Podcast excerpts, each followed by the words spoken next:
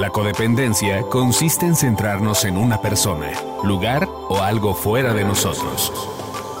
La codependencia se caracteriza por una negación inconsciente de nuestras emociones. Escucha a Lu Dorantes y sus amigas para comenzar a superar esta enfermedad, porque es lo que hay.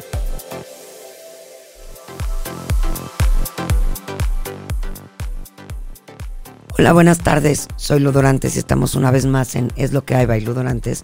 Una vez más en nuestra segunda parte con mi queridísimo Rodolfo III. ¿Cómo están? Buenas, buenas. Y es que nos quedamos en este pasado programa con muchísimas dudas. O sea, muchas cosas que aclaraste, maravillosas, pero con muchísimas otras cosas que creo que son importantísimas para los papás, para los chavos, para los, para los mismos papás que también traen sus issues, ¿no? Entonces, traemos como, como muchas dudas. Vamos a empezar con una que yo te pregunto, hace rato te pregunté qué era la fiesta del siglo. Ahora te pregunto, ¿cuándo empezó? Pues mira, ya llevamos cinco años. La verdad es que ha sido un camino bien complicado porque al ser una plática de prevención, y, te repito, no es prevención de adicciones, es prevención de conductas de riesgo, pero es prevención al final, ¿no? Claro, claro. Y a la gente da flojera eso, la gente no invierte en eso. Y es una plática que al principio decían, ay, qué flojera, ¿de qué van a hablar, no? Entonces ha sido un, camino bien largo y la gente no le entendía. Es más, al principio la gente pensó que yo les iba a enseñar a tomar los chavitos. Ok, ok. No, y les dije, a ver, no, espérenme, espérenme, es al revés. Y yo más bien les voy a jalar las orejas a ustedes, papás, por darles de tomar a los menores de edad, ¿no? Entonces fue un camino donde hemos ido construyendo, pero pues gracias a Dios se ha dado muy bien. Después de un año ya está yo saliendo en portadas de revistas, ya tenía un chorro de entrevistas y todo. Y en, fíjate, en los cinco años que vamos a cumplir, llevo ya casi 900 conferencias para más de un millón de personas y ya internacional, ya en otros países y todo. Ha sido, me han entrevistado, me han hecho reportajes de mí en la revista Forbes, por ejemplo, en Latinoamérica. Entonces, la verdad es que así ha jalado muy bien. No, bueno, ¿qué tal? Mexicanos en Forbes mínimo. Porque eso sí, eh, yo llevo, perdón que te interrumpa, pero yo sí llevo la, bandera de México, así como, como de pronto veo a Guillermo del Toro así recibiendo su estrella en Hollywood y besando la bandera de México, yo me siento igual. A donde voy, digo, yo soy mexicano y qué bueno que inventamos esto, o que esto nace de México, pero que se puede extender a, ayudar personas de, más países, ¿no? Claro. Me da mucho orgullo, la verdad. Ay, no, wow, está increíble. Porque además, efectivamente, o sea, el tema del alcohol no es nada más en México. De hecho, creo que hay países como Estados Unidos que creo que está peor todavía. O no sé.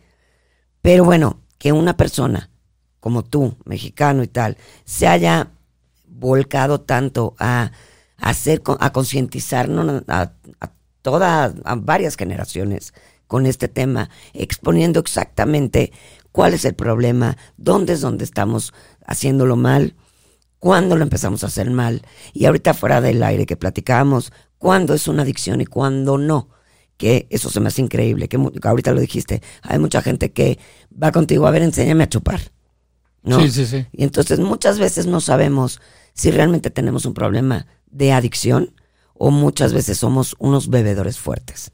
¿no? Que eso es. un tema bien importante. Hay una línea bien delgada, ¿no? Bien delgada. Es más, hay muchísimos más este, bebedores fuertes que no son adictos, que chupan y hasta consumen otros estupefacientes, peor que un alcohólico o un drogadicto, pero no lo saben. Como decías tú hace rato, y que te iba a preguntar, ¿cómo es que la gente no sabe del alcohol, pero no sabe que no, sabe?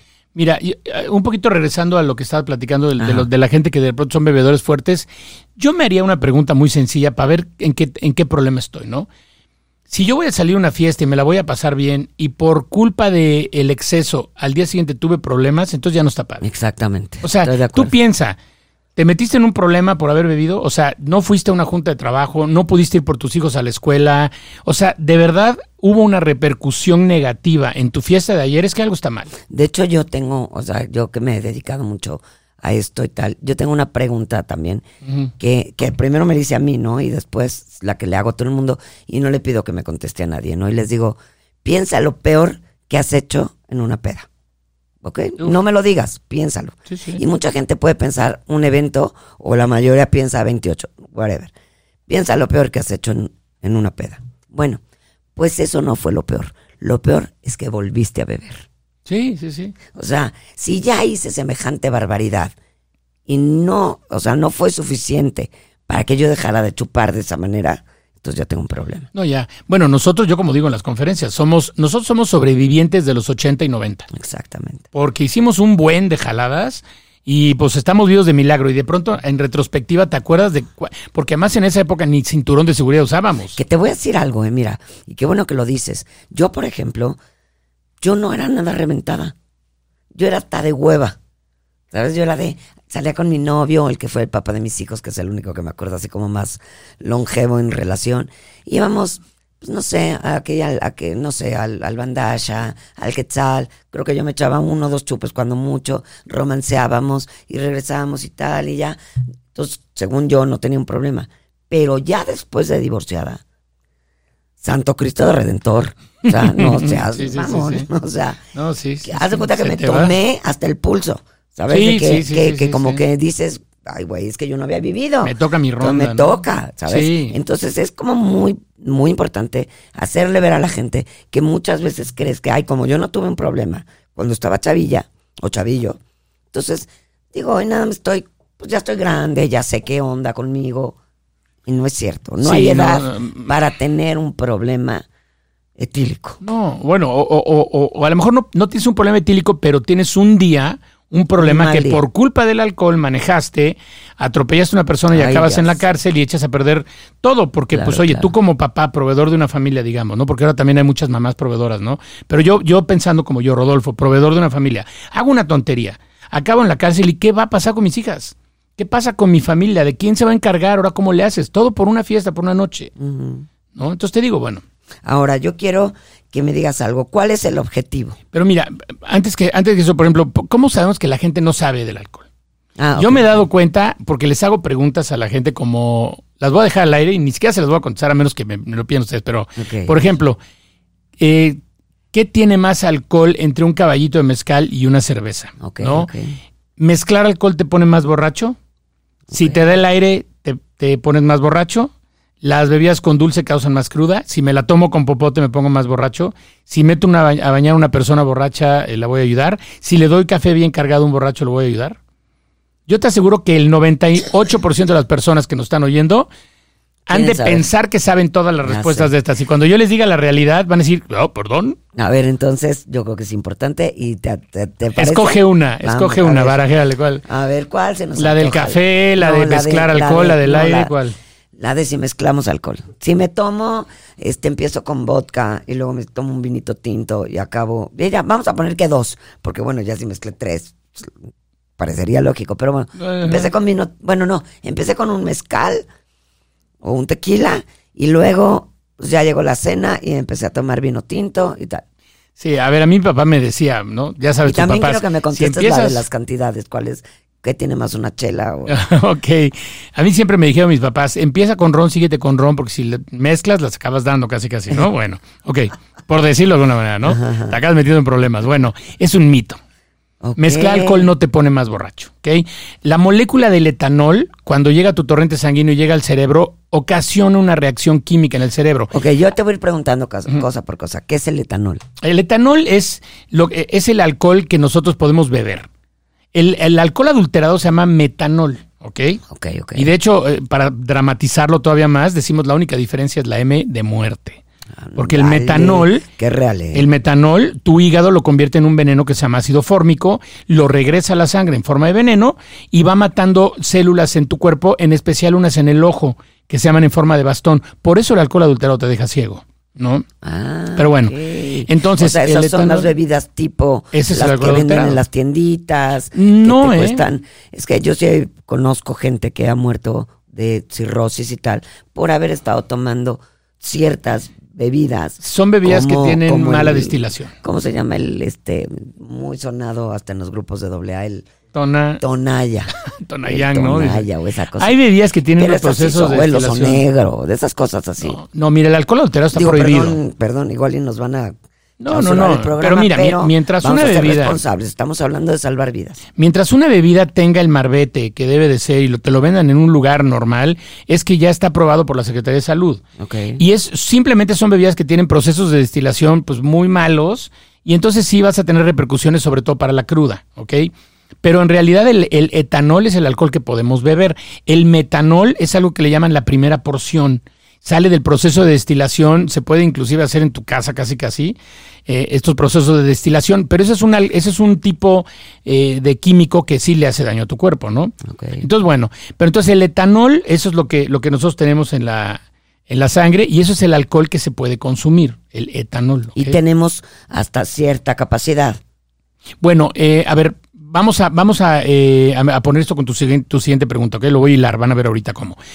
Una, la gente cuando yo les pregunto que qué tiene más alcohol, si un caballito de mezcal o una chela, todo el mundo me dice, pues el mezcal. Le digo, no, un shot de mezcal de dos onzas y una cerveza, los dos tienen 17 mililitros de alcohol puro o etanol. ¿Por qué? Porque las, hay que aprender a leer las etiquetas. Una etiqueta de, de, cerveza dice que el 5% es de etanol. El 5% de 255 mililitros, bueno, ya vas a ver lo que es. Ahora, una botella de tequila o de cualquier destilado que tiene 38, 40% de alcohol, sí, la botella tiene el 38%, pero de ahí me salen 16 caballitos de 2 onzas. Cada caballito tiene 17 mililitros de alcohol puro y lo mismo tiene una copa de vino. La botella de vino tiene 13% de alcohol, por eso el vino no te lo tomas en un caballito de, tequila, te lo tomas en una copa de 110 mililitros. Entonces, de entrada es eso. ¿Y qué es esa cantidad? Esa cantidad es lo que la Organización Mundial de la Salud le llama el trago estándar. ¿Por qué? Porque eso es lo que un cuerpo humano puede eliminar cada hora. Entonces, fíjate ya cómo te voy dando información y ya se te empieza a hacer como más lógico cómo puedo tomar, porque hay una velocidad a la que uno puede tomar y no meterse en problemas y tener una, una fiesta padre. Entonces, ya de entrada, si yo, eh, el cuerpo humano elimina una copa por hora, pues ya más o menos te das cuenta qué va pasando, ¿no? El alcohol, cuando llega al cerebro, el cerebro libera dopamina. Y la dopamina es lo que nos hace sentir bien y te desinhibe y te empiezas a dar más risa y, ¿no? y te da calorcito un poco y te pones un poco más caliente de la otra, ¿no? Ya ves que la gente borracha se quiere dar a lo que se mueva, ¿no? Así de perro que pase por mi prado será sacrificado, ¿no? O sea, ya lo que sea. Sí, sí, sí, mientras le lata el corazón es mío, ¿no? Y es el embellecedor, ¿no? Pero además el embellecedor, ¿no? exacto, porque ya ni siquiera sabe. Ya no sabe, que se, mueva. Pero, eh, a ver, mira, te voy a, decir un, una, te voy a decir un dato que no está chistoso. En México hay 480 mil embarazos no deseados derivados del alcohol en adolescentes entre 12 y 19 años. ¿Por qué? Porque el alcohol libera, libera hormonas que te ponen caliente. Entonces, imagínate, si los chavitos a los 15 años traen la hormona hasta arriba por cuestión de reproducción y les metes alcohol y luego eh, se nubla la corteza prefrontal, que es donde tomamos decisiones, pues imagínate el cóctel tan peligroso que se está dando. ¿no? Ok, entonces ahí, ¿cómo podemos ayudarlos? Porque los chavitos, porque, digo, si ya de grandes también lo podemos llegar a ser, ¿no? Que nos valga un pepino y pues claro. vamos con todo. Los chavitos que están súper hormonales y tal, ¿cómo podemos hacerles ver este tipo de cosas? O sea, de una manera que sea como más empática para ellos, más fácil, no pues, sé. Eh, o sea, ya ni siquiera para los papás, ya ni siquiera es un tema para los papás, bueno. porque a los papás, acuérdate que lo platicábamos en, la, en el podcast pasado, son los que menos les hacemos caso. Pero te voy a decir yo como un ser individual, chavito, 16, 15, niño, niña, ¿qué me puedes decir tú que dominas el tema? Que tú me puedes decir, güey, si no te cuidas, no manches, mañana vas a estar teniendo un chavito, una chavita, o sea, vas a, vas a procrear, a lo mejor hasta te vas a infectar. ¿no? De alguna de las tantas enfermedades. Es que te digo, o sea, ellos tienen eso del optimismo ingenuo. Entonces dicen, sí, pero a mí no me va a pasar, ¿no? Mira, yo te, yo te digo. Entonces podemos empezar por ahí. Sí. Empiecen a creer, chavos y chavas, que a ustedes les puede pasar. Sí, sí. O sea, dejen del optimismo que. Optimismo ingenuo. El optimismo ingenuo es para los. Perdón, para los pendejos. ¿Ok? Sí, y ustedes son los, Que, los, que nos dirigimos, es chavos y chavas inteligentes. Inteligentes, ¿ok? Entonces empiecen a, a mandar por un tubo el, en el el, ¿cómo se llama? el optimismo el optimismo sí, exacto, sí. Mira, yo por ejemplo lo veo hasta con los papás. puede pasar. Yo veo, ve, por ejemplo las fiestas de fin de año de las empresas. ¿No? O sea, todos se quieren dar con todos, ¿no? Si ya la secretaria, el no sé qué, luego ya le tiró la onda a la jefa y al día siguiente perdió la chamba, le dices las netas al de recursos humanos, ¿no? Tú me cagas, o sea, te lo juro. ¿Por qué no me pagaste? Claro, tú, yo te, yo te, o, típico que los, los directores de las empresas se quieren salir a los 20 minutos porque dicen, güey, todos los empleados se me van a colgar del hombro. Jefe, mire, yo lo admiro, pero le voy a decir una cosa, no chinga, ya me voy, ¿no? Pero bueno, o sea, fíjate, por eso te digo, entonces imagínate qué grueso que una persona que tiene 22, 25 años en una empresa pierda su trabajo porque la regó ese día. Exacto. Y entonces ya te corrieron, y entonces ahora qué va a hacer? Ya tienes 50, 48, entonces ya te cambia todo. ¿Y cómo impacta eso, por ejemplo, en tus hijos también? Claro, claro. Oye, ¿cómo les vas a explicar a tus hijos que te quedaste sin chama por una peda? ¿No? Ahora, ¿qué hablamos nosotros sí. con los chavos? Con los chavos nosotros tenemos que hacerlos entender. Yo lo que quiero lograr es que ellos aprendan a tomar la decisión de no quiero tomar o no quiero hacer esto porque me conviene, no porque mi papá me va a cachar o mi mamá me va a cachar. Y el optimismo ingenuo se los quitamos un poco diciéndoles, a ver, químicamente esto es lo que le hace la molécula a tu cuerpo y esto es lo que vas a sentir. Entonces, aprende a sentirlo si lo vas a hacer, identifícalo. Oye, me estoy sintiendo súper. ¿Cómo le voy a hacer ahorita para bajar un poquito eso? ¿Cómo? Pues ya sé, voy a tomar agua, voy a darme otros 30 minutos para que lo que traigo vaya. Y entonces empieza a retomar el control de nuevo.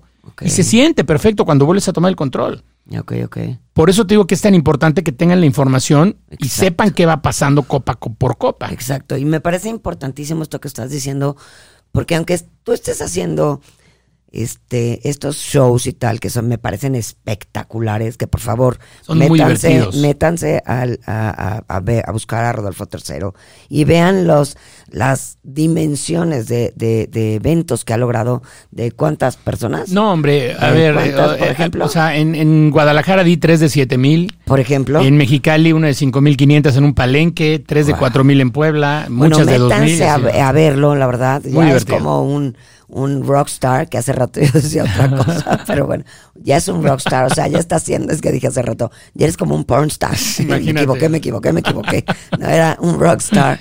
Ya se ha vuelto alguien completamente impresionante en este tema. Entonces, métanse a ver, porque realmente está, sabe de lo que está hablando, ¿no? Entonces, por ejemplo, ahorita lo que me, lo que, lo que me parece muy importante es que de entrada los chavitos, aunque tú sepas de lo que estás hablando y no te estén escuchando los chavitos o los papás de los chavitos, eso no quiere decir que nos van a hacer caso. ¿Estamos de acuerdo? Sí, no, no, no. Entonces, está increíble que por lo menos les estés dando como una, una opción, una alternativa de si, si ya vas a chupar, porque por más que me oigas, por más que tú en tus, en tus shows y en tus conferencias hablas de, por ejemplo, quiero que me hables de estas personas que has visto morirse, ¿no? Que eso es lo que, a lo que quiero llegar ahorita, que es lo siguiente.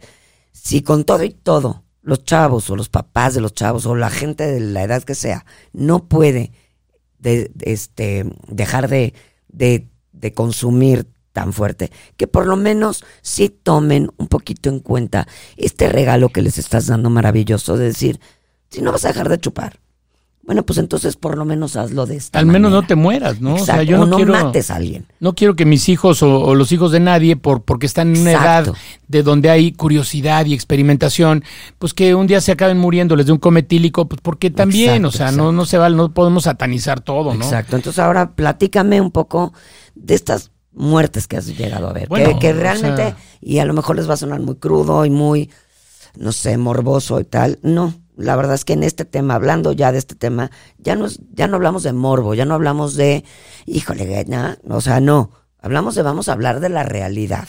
¿Ok? Vamos a hablar de la realidad. Y efectivamente, en estas, en estas situaciones, por esas emociones, por supuesto que la gente se muere. Entonces, los que quieran escucharlo, escúchenlo y de verdad creo que esto es algo que puede salvar vidas más que otro tipo de cosas. Sí, por ejemplo, estaba yo eh, despidiendo a unos amigos afuera de, de la discoteca. Al- Eran las 7 y 5 de la mañana, me acuerdo perfecto de la hora todavía. Y estoy parado allá afuera en la rampa, eh, despidiendo a ¿En mis amigos. Estaba, estaba fuera ahí en Acapulco, ¿no? ¿En el baby? Estaba fuera del baby en, en la rampa, ¿no? A- afuera despidiendo a unos amigos.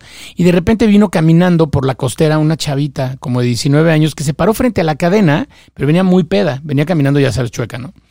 Se paró frente a la cadena y pensé que quería entrar, que sus amigos estaban dentro. Entonces le dije al cadenero que le abría la cadena y que pasara. La chava se me quedó viendo y solo me dijo que no con la mano y me señaló el hotel que estaba cruzando la costera, como diciendo yo voy para allá. Dije, ah, perfecto, no viene para acá. Le cerraron la cadena. Pero yo me dejé de pelar a mis amigos porque de repente me di cuenta que ella estaba muy borracha y además venía sola. Y de repente se voltea y se va hacia la orilla de la banqueta para cruzar la costera, ¿no? Y me le quedo viendo como diciendo, ¿y sus amigos? Es muy raro, siete de la mañana, una niña tan borracha, extranjera, ¿no? Y de repente se para un camión de estos que dicen costera, se detiene y alcanzo a ver al chofer cómo se, se recarga en el volante para darle el paso y veo cómo le dice, pásale, ¿no? La chavita voltea a verlo, se voltea a verme a mí, se despide de mí y corre porque ve que le está esperando el, el camión. Y de repente del otro lado del camión pasa un taxi hecho la raya y la atropella como no tienes idea cómo la atropelló. Ay, o sea, yo vi el cuerpo de esta chava Volar. más o menos volar a la altura de la copa de las palmeras en la costera. Dios mío. Cuando cayó el cuerpo de esta chava, yo entré como en shock. Entonces lo primero Claro. que hice fue brinqué, corrí, brinqué la cadena, llegué, me hinqué, ahí donde estaba ella. Ay, Dios yo fui el primero en llegar con ella. No podía ni tocarla. O sea, yo veía su, su, su pelo cubriéndole la cara, solo le veía un poquito la cara. Esa niña ya estaba muerta, ¿no? Y de repente digo, no puedo creer que hace dos segundos te despiste de mí y ahorita te fuiste. Exacto. Y de repente empecé a pensar como papá. Ajá. Dije, wow, o sea, yo tenía mis hijas chiquitas, ¿no? Dije, no manches, hay que hablarle ahorita a una mamá y avisarle que su hija se acaba de morir. Y hablarle a un papá y decir que su hija se murió. Y de repente empiezo a darme cuenta de cuántas vidas están se van a afectar, pero no saben todavía. Pero yo estoy ahí con ella. Yo estoy viviendo esta tragedia de tanta gente. Va a haber que hablarle a unos hermanos, decirle que su, y- que su hermana se murió, amigos de la escuela. Pero además hay que hablarle y decirle que tiene que venir a México por un cadáver, arreglar con la embajada. No, no, no. Yo decía, bueno, qué horror lo que acabo de vivir. Y todo por una tontería. Y después me enteré, ¿sabes a qué fue esa niña? Ellos venían del, del, eh, de, de esta escuela de la, de la Universidad de las Américas de Puebla. Se juntaron cinco o seis extranjeros, querían conocer Acapulco, vinieron a, fueron a Acapulco, y esta niña se cruzó la calle para comprar una tarjeta para hablarle a su novio, una tarjeta telefónica. Te estoy hablando que esto fue en el, no sé, en 98, 2000, 2001, no sé, 2002. Entonces se fue, y solo por eso, por quererle hablar al novio, y se regresó y ya no llegó. Se murió ahí mismo. Entonces me dio mucho, me da mucho coraje ver que la gente por una mala decisión en un momento, pues puede perder. Tenía 19 años la niña. ¿no? Y así como eso, se- hay muchísima gente que se muere. Por supuesto. Y estamos hablando de un caso que, bueno, que Rodolfo pudo ver. Y bueno, yo así me imagino que todos ustedes han visto y sabido de alguno. Hace no mucho también ahí en la glorieta de San Jerónimo, pero en la por el segundo piso, también este una chavita a las 4 de la mañana venía todo lo que daba.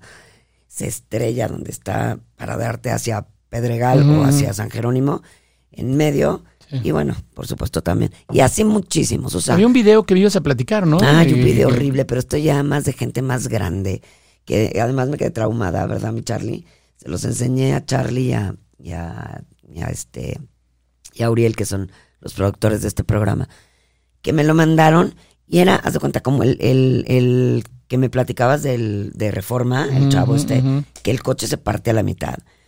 Bueno, impresionante porque otro coche, también otro BMW, digo, no quiero decir que esa marca haya salido mal, ni mucho menos, yo creo que se van a partir Cualquiera. cualquier coche. Esa ¿no? velocidad. Entonces el coche partido a la mitad. Y impresionante, en el, co- en el asiento del copiloto, una, pues, una señora, de cuenta, como tipo yo de mi edad.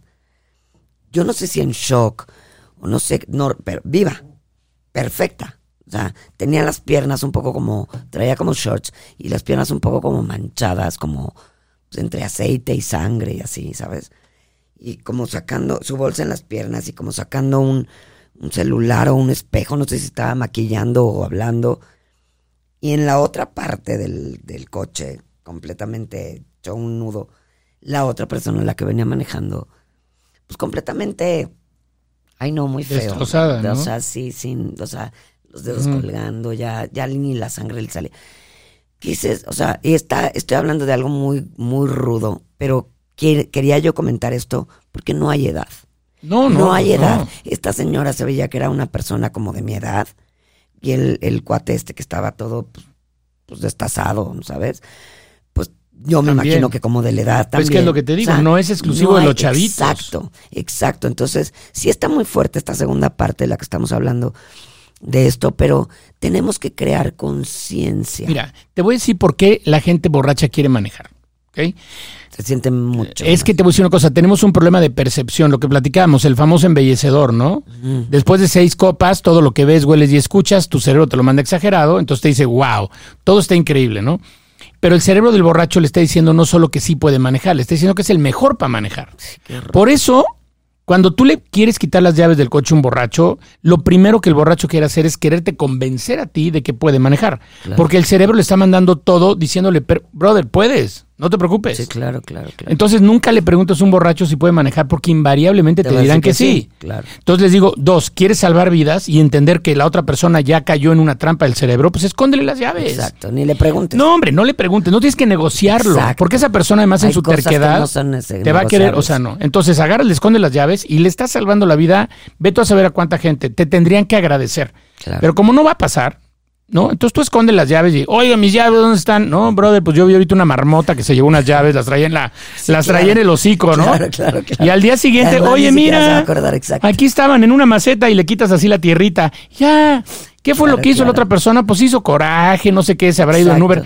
Pero le, pero le estamos, por eso a mí yo los alcoholímetros, yo no entiendo a la gente que se queja del alcoholímetro. No. El alcoholímetro puede ser lo mejor que te es en la lo vida. mejor que ha existido. Para mí una persona que se queja del alcoholímetro, ahí te va mi lógica, ahí yo creo que es esa. Una persona que se queja del alcoholímetro es alguien que quiere manejar borracho. No, Exacto. porque a mí Exacto. yo estaría feliz de poder manejar y saber que hay un control en donde no va a haber borrachos que me estrellen. Exactamente. O que se le estén a mis hijas. Exactamente. Pero entonces, ¿por qué me enojaría yo de que hay un alcoholímetro? Ah, es que no quiero que me cachen borracho. Exactamente. Entonces, la gente que le molesta, pues mejor de verdad hagan una introspección y digan, ¿por qué quieres manejar borracho? Ahora, si tú caíste en un truco del cerebro y acabas manejando borracho y te agarran un alcoholímetro, pues a lo mejor están salvando la vida, Claro, brother. 100%. Entonces, no los eviten, de verdad. O sea, caímos en una trampa del cerebro y esos nos están ayudando. Fíjate que te voy a platicar algo rapidísimo. Este, mi hija, la mayor, tiene 31 años ahorita. Y a sus 19 años venía por el periférico de sur a norte, de a la altura de, de- estamos hablando de la Ciudad de México, y a la altura de la, de la sala Olin Yolisli, del otro lado venía un chavito como de 17 años con sus hermanos, tenía una hermana gemela y un o cuata y un hermanito chiquito, y venían del norte al sur. El chavo venía hasta el fundillo Socket. y pega con la barda o con la banqueta del lado de tata, da, se voltea, se voltea, cae del otro lado del periférico y de frente contra mi hija. Entonces, por eso, yo desde ahí dije, soy la más convencida que el alcoholímetro, ¿no? Mi hija tuvo siete fracturas, este, entre, y, y no sé cuántos esguinces. Sí, no, está de milagro. eh, o sea, ¿sabes? O sea, es un, de verdad, o sea, Sí, sí, sí. casi se muere y mi hija ni siquiera chupaba. Bueno, ¿sabías tú que el alcohol está dentro de las primeras seis causas de muerte a nivel mundial? Junto con las enfermedades del corazón, las pulmonares y así. Guau. Dentro de las primeras seis. ¿Cómo puede ser que un químico que tenemos a tan a la mano todo el tiempo no, no, no hayamos encontrado la- el ángulo para poderlo, eh, para poder bajar este índice de mortalidad? Por eso lo importante y lo grande de lo que estamos haciendo. Estamos ayudando a salvar muchas vidas porque le estamos dando a la gente la información. Toda la vida han dicho es que hay que tomar con medida y con responsabilidad, Sí, ¿no? no, bueno. ¿Te acuerdas de esa de añejo sí, de. Bacardí? La, la calidad de responsabilidad de nosotros y la cantidad de responsabilidad de usted. Una cosa así decía, ¿no? Saúl Lizazo. Bueno, para los rucos que me están oyendo, para los rucos que me están oyendo, por eso nosotros los rucos le decimos la jarra. Porque había un comercial de Bacardí que Ah, decía, claro, agarra la, jarra. Claro, y ¿no? una jarrota. Y una jarra Ah, como sí, de, litro, maldita sea, ¿no? Pero bueno.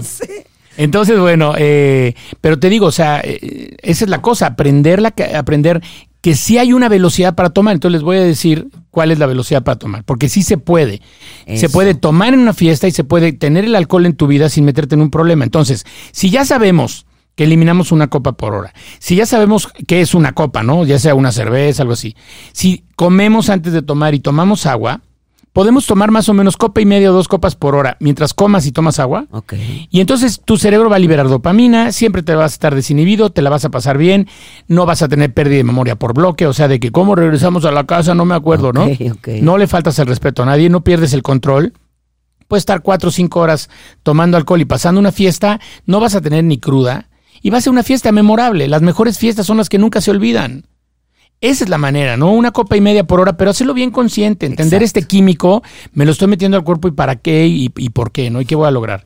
Y venga, ahora sí, a disfrutar la vida, ¿no? Claro. Porque pues, es- tenemos nada más una. Oye, ahora, comer no significa me chingue unos cacahuatitos. No, comen ¿no? bien. Es que eso es a lo que voy. bien. Ay, voy a huevo que comí, me comí unos churritos, unos cacahuates Nah. y tres palomitas que Ay, me trajeron. por Dios, ve, ve por ejemplo en las cantinas, ¿no? Las cantinas llegas y antes de que te den un chupe, llega Te una señorita una- y te baja manitas de de, puerco, oreja de elefante, te baja ahí este sopes, quesadillas, no sé qué, me platicaron unos amigos, ¿no?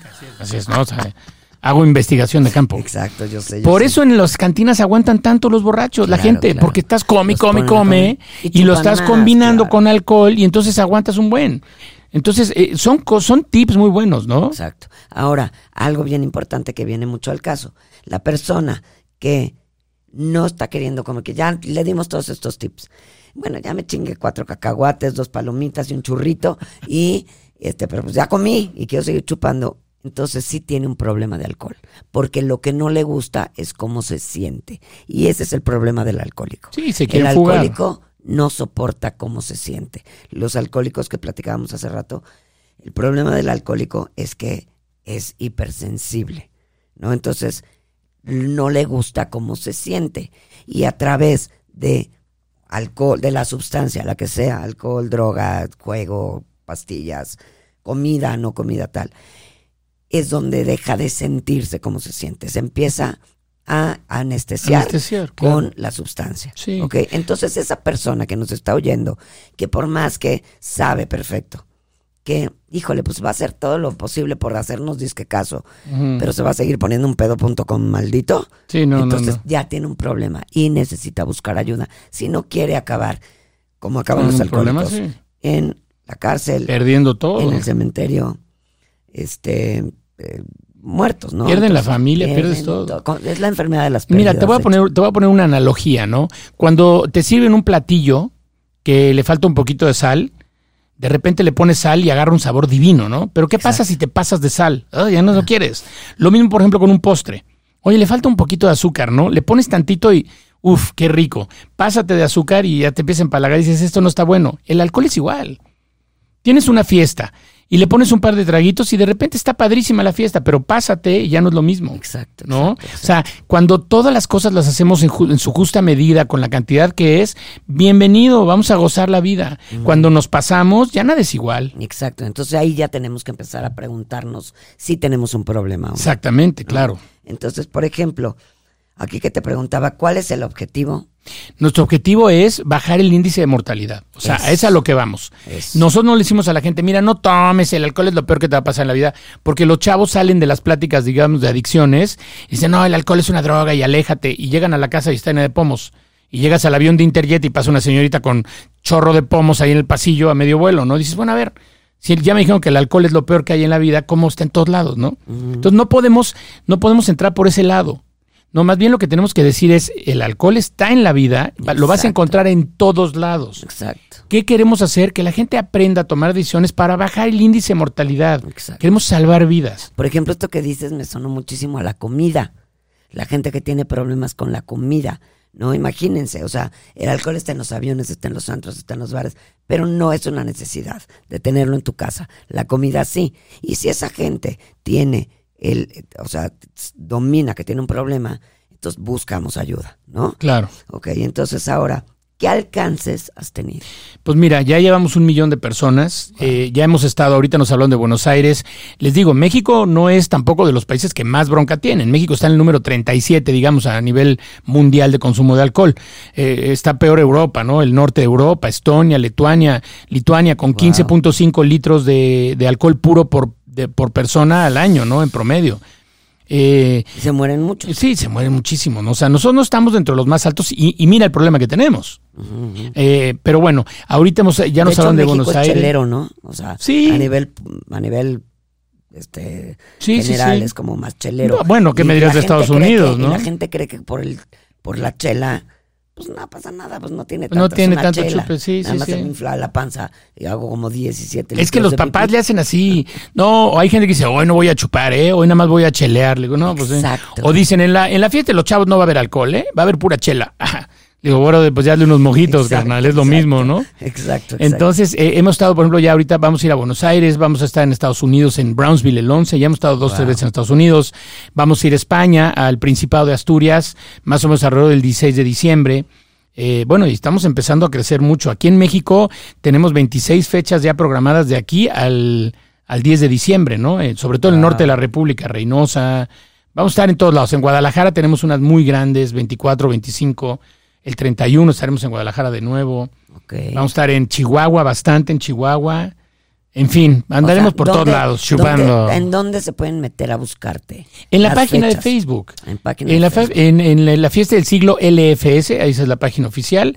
Vamos a subir un calendario. Algunas son privadas, que son de colegios, pero hay otras que son abiertas al público. Entonces ahí subiremos los pósters, todo, ¿no? Y también los que quieran hacer privadas también te pueden contactar. Sí, ese- claro. O sea, para es, es Para más los colegios, fácil. Eh, por ejemplo, está increíble. No, para un colegio es que nuestro mercado natural son los colegios. o sea, mi- yo, yo tenemos todo armado para podernos. eh, es itinerante el show. Yo puedo montar toda la producción en un colegio y en la noche desmonto y al día siguiente estoy montado en otro. Y no es, de verdad te lo digo, no es complicado. No es complicado. No, y además les sirve muchísimo. O sea, colegios, pongan atención. Realmente es para salvarle la vida a sus niños. Y yo creo que pues, en el nivel de cada papá paga algo, hasta Sí. sale barato, ¿no? La verdad es que O sea, nosotros si van lo. a ver a Lady Gaga, güey, inviértanle No, a ver, al boleto. Para que me entiendas, el boleto nosotros más o menos cuesta entre 150 y 200 No. pesos, que es lo que te cuesta ir al cine. Bueno. Por eso tenemos tanto trabajo, No, porque bueno. es, es muy accesible y, Muy. y la verdad es que los papás encantados de la vida lo han pagado porque cuando ves lo que hacemos con sus hijos es que no tiene precio. Ok, ok. Y, y de verdad, o sea, eh, te voy a dejar también un WhatsApp donde nos pueden eh, marcar ver, para o mandar mensajes. 55 86 16 93 72. ok, otra vez. No, 55 86 16 93 72. Perfecto. Mándenos ahí, hemos ido a 170 colegios. Te lo juro, o sea, de verdad que no es complicado, pero lo podemos armar, hay muy buen tiempo para hacer todavía algo antes de fin de año, o si no, ya para el año que entra, pero de verdad que el impacto es fenomenal y los papás lo agradecen como no tienen idea. ¿eh? Exacto, a ver. Y puedes ir a cualquier parte del mundo. Yo voy a donde me digan. La única diferencia son los boletos de avión, pero lo- todo lo demás está igual. Ahora, si ustedes dicen que hablan de parte del programa de Es lo que hay, Bailú Dorantes, este, seguramente se enten- los, ten- los atenderán muchísimo más rápido. Y créanme, Ándale, sí. este programa lo estamos haciendo. Todos en todo el mundo tenemos hijos o tenemos algún pariente o nosotros mismos con un tema así. Vamos a aprovechar esto que la vida nos puso. Por algo, Rodolfo ya está llegando a tantos lugares, por tantos medios. Aprovechenlo, de verdad aprovechenlo y vamos a ver qué podemos hacer para que los que no tengan mucha lana, igual podemos hacer eventos especiales. Buscamos la manera, Buscamos ¿no? la manera, Pero acérquense a nosotros. Pero realmente por 150 pesos, 100 o 200 pesos por persona, que nos los gastamos en, en, No, hombre. ni en tacos, ni en tacos. En dos cafés En de dos ahí del Starbucks ya exacto, se te fueron, exacto. por decir una marca, ¿no? Y con esto salvamos la vida. Sí, Ahora, vale la última pregunta. ¿Cómo es que la gente no sabe del alcohol, pero no sabe que no sabe? Pues te digo, o sea, eh, todos, eh, to- la gente tiene esta soberbia de pensar que todos sabemos, entonces viven con mitos. Y es que el problema es que educamos desde la ignorancia. Exacto. Entonces, mira, por ejemplo, mis hijas. Mis hijas, si alguien sabe eh, ayudar a un borracho, son mis hijas. Mis Ay, hijas me ayudan en las conferencias. Qué Y entonces de repente un día el amigo de una de mis hijas de la grande se puso muy mal y el papá habló y dijo, denle un café bien cargado. Y mi hija dijo, eso no sirve de nada. Eso, eso, a ver, cuéntalo. La cafeína no saca el alcohol de la sangre. La cafeína se mete con algo en tu cerebro que se llaman catecolaminas que tienen que ver con estar alerta. Entonces, si tú le das café a un borracho, solo tienes un borracho alerta. Porque va a estar igual de ahogado, pero ya no se puede dormir. Entonces ahora te está dando el triple de lata. Exacto. Porque una característica de la borrachera es que te duerme, ¿no? Entonces Regina le dijo, eh, Regina, mi hija la grande, le dijo, no le den café bien cargado, no sirve de nada. Y e- ella les dijo, yo sé, mi papá se dedica a dar conferencias de esto. Y el otro chavo dijo, no, mi papá me dijo que con esto se le baja. Pues no hubo manera de convencer al otro chavo de que no le dieran el café. ¿Por qué? Porque el papá le dijo. Entonces, lo que te digo, si, si nosotros tratamos de educar a nuestros hijos desde la ignorancia, sin ni siquiera investigar bien qué les estamos enseñando, ahí empieza un gran problema.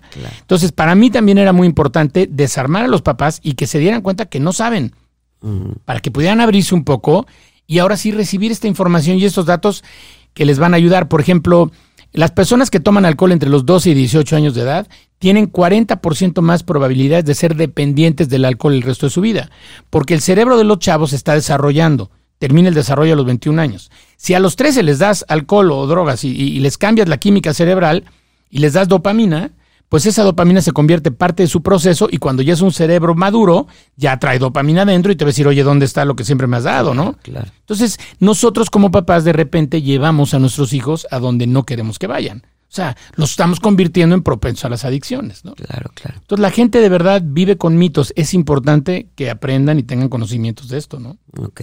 Y ahora la última pregunta es, cuando ya tenemos un pedo, ¿cómo lo podemos ayudar? No es café, no es meterlo a bañar, no es... Ujú. ¿Cómo? Digo, de entrada, bueno, ya si está ya inconsciente, pues hospital, ¿no? O sea, hay que hablar. Sí. O sea, no hay que querer tomar nosotros, güey, métele agua, métele. Si ya no estoy sabiendo, si ya el chavo ya no responde, Sí, no, no, no. inmediatamente una ambulancia y que se lo Sí, cuando una persona que tomó mucho alcohol se duerme y no despierta, lo tienes que llevar una- a, una- a un doctor ya, ¿eh? Ok, ok. Porque se está desconectando el bulbo raquídeo. El bulbo raquídeo es el que regula temperatura, latidos del corazón y respiración. Por eso la gente muy borracha está helada. Ya están desconectando. Si esa persona tiene alcohol en la panza todavía y se sigue filtrando a su sangre, pues imagínate, si ahorita ya no despierta, imagínate después de, de una hora o dos que se filtre su sangre, se va a morir. Decías Pues algo llévenlo, de que ¿no? hay que moverlos. ¿A los borrachos? Ajá. Ah, bueno, que nunca dejes que un borracho se duerma eh, boca arriba. Hay que, hay que dormirlo siempre de lado porque si vomita, para que no broncoaspiren. Y les doy un tip también, si se va a dormir en la cama, le tienen que poner las almohadas en la espalda o le puedes no poner, le puedes poner la backpack, eh, la mochila con todo y libros. Bueno, ponle el chingado baldor también, ¿no? Para que no se, para que no se puedan mover jamás, ¿no? Hace que se quede, para que sirva de algo ese libro, ¿no? Ok. Pero bueno, e- eso es importante, eso es importante, que los chavos se queden siempre dormidos de lado. Pero algo decías que hoy en una entrevista, creo que en la que le hiciste, la, la que te hizo Vero, este, que hay que moverlos. Cuando se quedan tanto tiempo en una posición, ¿hay que moverlos o No, no? no, no, no, no. O sea, los borrachos entre menos los muevan mejor. No los Ah, pongan ok, a hacer ejercicio, No, no, nada, yo me ¿no? refería de lleva cuatro horas así, de lado. O sea, igual y lo mueves tantito. No, no, no, No, no, está bien. no no, no, no, no. en sí. O sea, no hay que moverlos. No, que- déjenlos. Estén del lado. Lo que sí es que te digo, si no despierta, sí tienen que llevarlo a un hospital. Pero bueno, ¿cómo ayudamos a una persona borracha? Lo, lo que hay que hacer es ayudarlos a vomitar. Eso, Si que no como le llaman, como le llaman ahora exprimir a los chavos, ¿no? Ah, ok, Eh, ok, sí, yo eh, sí, no, es que les aprietan la panza. Entre hombres, sí, a ver, te, voy te voy a platicar esto, para que te vas a reír mucho, fíjate, ¿eh? Entre Entre, hombres. eh, nos agarramos la panza y nos apretamos, hacemos una especie de Heimlich medio rara, ¿no? Y hasta unos zapes nos damos. Las mujeres tienen algo que nosotros llamamos operación hormiga. Las mujeres tienen una manera muy diferente de ayudarse a vomitar, ¿ok? Te voy a decir cómo. No. La que va a vomitar ya está acostada en el excusado, ya lista, ¿no? Una amiga le está agarrando el pelo para que Ah, cuando sí. vomite no le quede colgando un elote, ¿no? Otra le soba la espalda y le dice, todo va a estar bien, todo va a estar bien, ¿no? Otra es la que viene levantando todo lo que dejó tirado. Entonces trae así la bolsa, el celular, las pantuflas, el orgullo, todo, ¿no? Otra es la operadora, es la que le está metiendo el dedo, el cepillo en la boca. Ahí están todas ahí coordinadísimas. Y de repente la amiga ya vomita y todos la sueltan y se hacen para atrás y le hacen... ¿no? Y ya si te salpicó de vomitar está peor, ¿no? ok, ok. Pero lo que hace, te voy a pasar una receta. ¿Cómo ayudar a vomitar a una persona en una situación de emergencia? Agarras un vaso, te vas al, al- al lavabo y lo llenas a la mitad con agua tibia. No puede ser agua con hielo, no, agua fría no sirve, agua tibia. Destapas un salero y le echas medio salero al agua. ok. El agua se va a poner blanca. Vas con la persona que necesitas que vomite, te la llevas al baño y le das el agua. Dos, tres tragos después va a empezar a vomitar todo, todo, todo. Entonces, ¿qué es lo que estamos logrando? Que el alcohol que estaba en su panza ya no se va a ir al torrente sanguíneo, ¿ok? Perfecto. Ahora solo va a quedar el alcohol que tiene en su torrente sanguíneo, que ya solo el cuerpo se va a encargar de sacarlo. ¿Y cómo lo saca? El alcohol que tienes en tu, en tu sangre, el 90% tu hígado lo transforma en algo que se llama acetaldehído. Solo el 10% sale por orina, sudor y respiración. Ahí es donde entra el alcoholímetro, por ejemplo, ¿no? El alcoholímetro te mide las partículas de alcohol en dos litros de aire expelido. Entonces, cualquier persona que tenga alcohol en la sangre, cuando sople, invariablemente va a oler alcohol porque es Claro. parte de cómo lo desecha. Entonces, ¿quieres ayudar a alguien que está muy borracho? Ayúdenlo a vomitar para empezar. Luego lo hidratan un poquito, le dan un poquito de comer, pero así poquito, un poquito de jamón y ya. Y lo duermen de lado y lo vas a tener que cuidar un rato. Ok, ¿Ok? ok, ok. Esa es la manera, ¿no? Pero, Perfecto. pero sí, ya cuando alguien no despierta. Eso, hospital. eso, justo. Cuando ya alguien ya no toma esa agüita, ya le hablas a una No, ambulancia. si, si no pudiste ni, ni, ni despertarlo para que se tomara el agua, ni nada, ya no, ya no. O sea, ya está a nivel bulto, como le llaman, eso ya está, ya está rumbo al cometílico, ¿no? Ya está muy, muy grave. Exacto, ok. Pues bueno, entonces nada más queremos que nos platiques de, este señor no nada más sabe tanto, también tiene un libro. Entonces queremos que nos digas nombre y dónde puedes encontrarte. El libro se llama La Fiesta del Siglo, editado por Editorial Urano, que es una gran editorial. Gran, Ellos editaron eh, Juventud en Éxtasis, Los Cuatro Acuerdos de Miguel Ruiz, que a mí me tocó, déjame te platico, me tocó estar con el hijo de don Miguel Ruiz, que Wow. también tiene muchos libros, también, también Miguel Ruiz, cuando presenté mi libro en la Feria del Libro de Guadalajara. Y estuvimos los dos platicando, es un gran amigo, pero bueno, también Editorial Urano lo editó. Y lo pueden encontrar en Gandhi. No sé, habría- tendrían que hablar, porque ya está bastante agotado, tendrían que hablar por teléfono a ver en qué sucursal hay o pedirlo en gandhi.com.mx o por Amazon. O por ¿no? Amazon, ok.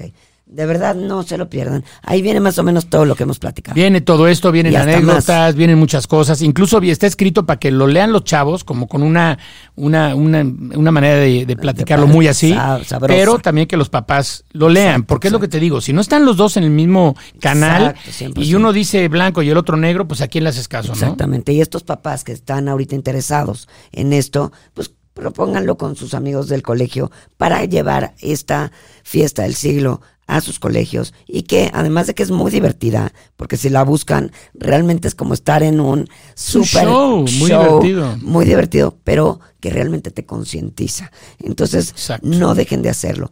Este, entonces, algunas fechas prontas para, para que la gente pueda ir a tus Pues te eventos. digo, eh, una que me gustaría. que nos escucha y nos ve de otros lugares. Pues miren, 20 25 de, de octubre vamos a estar en Guadalajara, en el Colegio Enrique de Oso, que los boletos ahí son públicos. El 8 de noviembre vamos a estar en, en eh, Metepec con el DIF, que lo que se recaude también se va a usar para becas para los chavitos, entonces también está padre. Qué belleza, 8 hay de noviembre. Voy a subir bien lo- los horarios y las fechas, Exacto. ¿no? En general.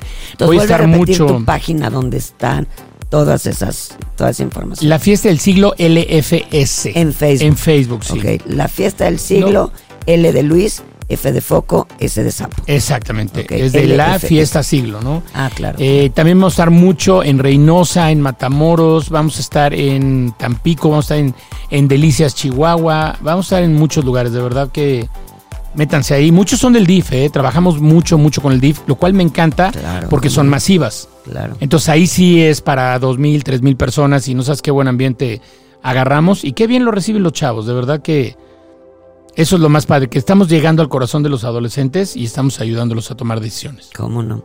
Y bueno, nadie mejor que alguien que ha vivido todo esto en carne propia.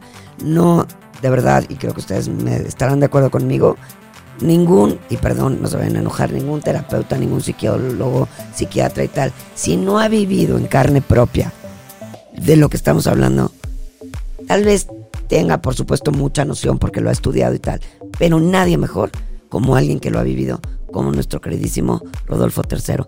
Mi Rudy, te agradezco muchísimo, de verdad, esta segunda Gracias a ti. parte gracias de este programa que era tan importante y no dejen de buscarlo. Les agradecemos muchísimo su atención, que hayan estado con nosotros y escúchenlo, se va a quedar grabado en un podcast, si pueden reenviarlo y seguirlo reenviando a la gente que ustedes crean que siempre hay mucha gente que lo necesita, háganlo. Mi Rudy Precioso, muchísimas gracias. Gracias a y ustedes. esperamos tenerte pronto otra vez aquí. Pues a mí avísenme, yo feliz de la vida. Encantados. Gracias a los productores que son a todo dar. ¿Qué tal, mi Charlie? Muy adorado? amables también. Gracias a ti, Lu. Muchísimas gracias. Un. Y muchísimas gracias a todos ustedes por habernos escuchado una vez más en Es lo que hay, Bailudorantes, porque es lo que hay. Beso. Bye.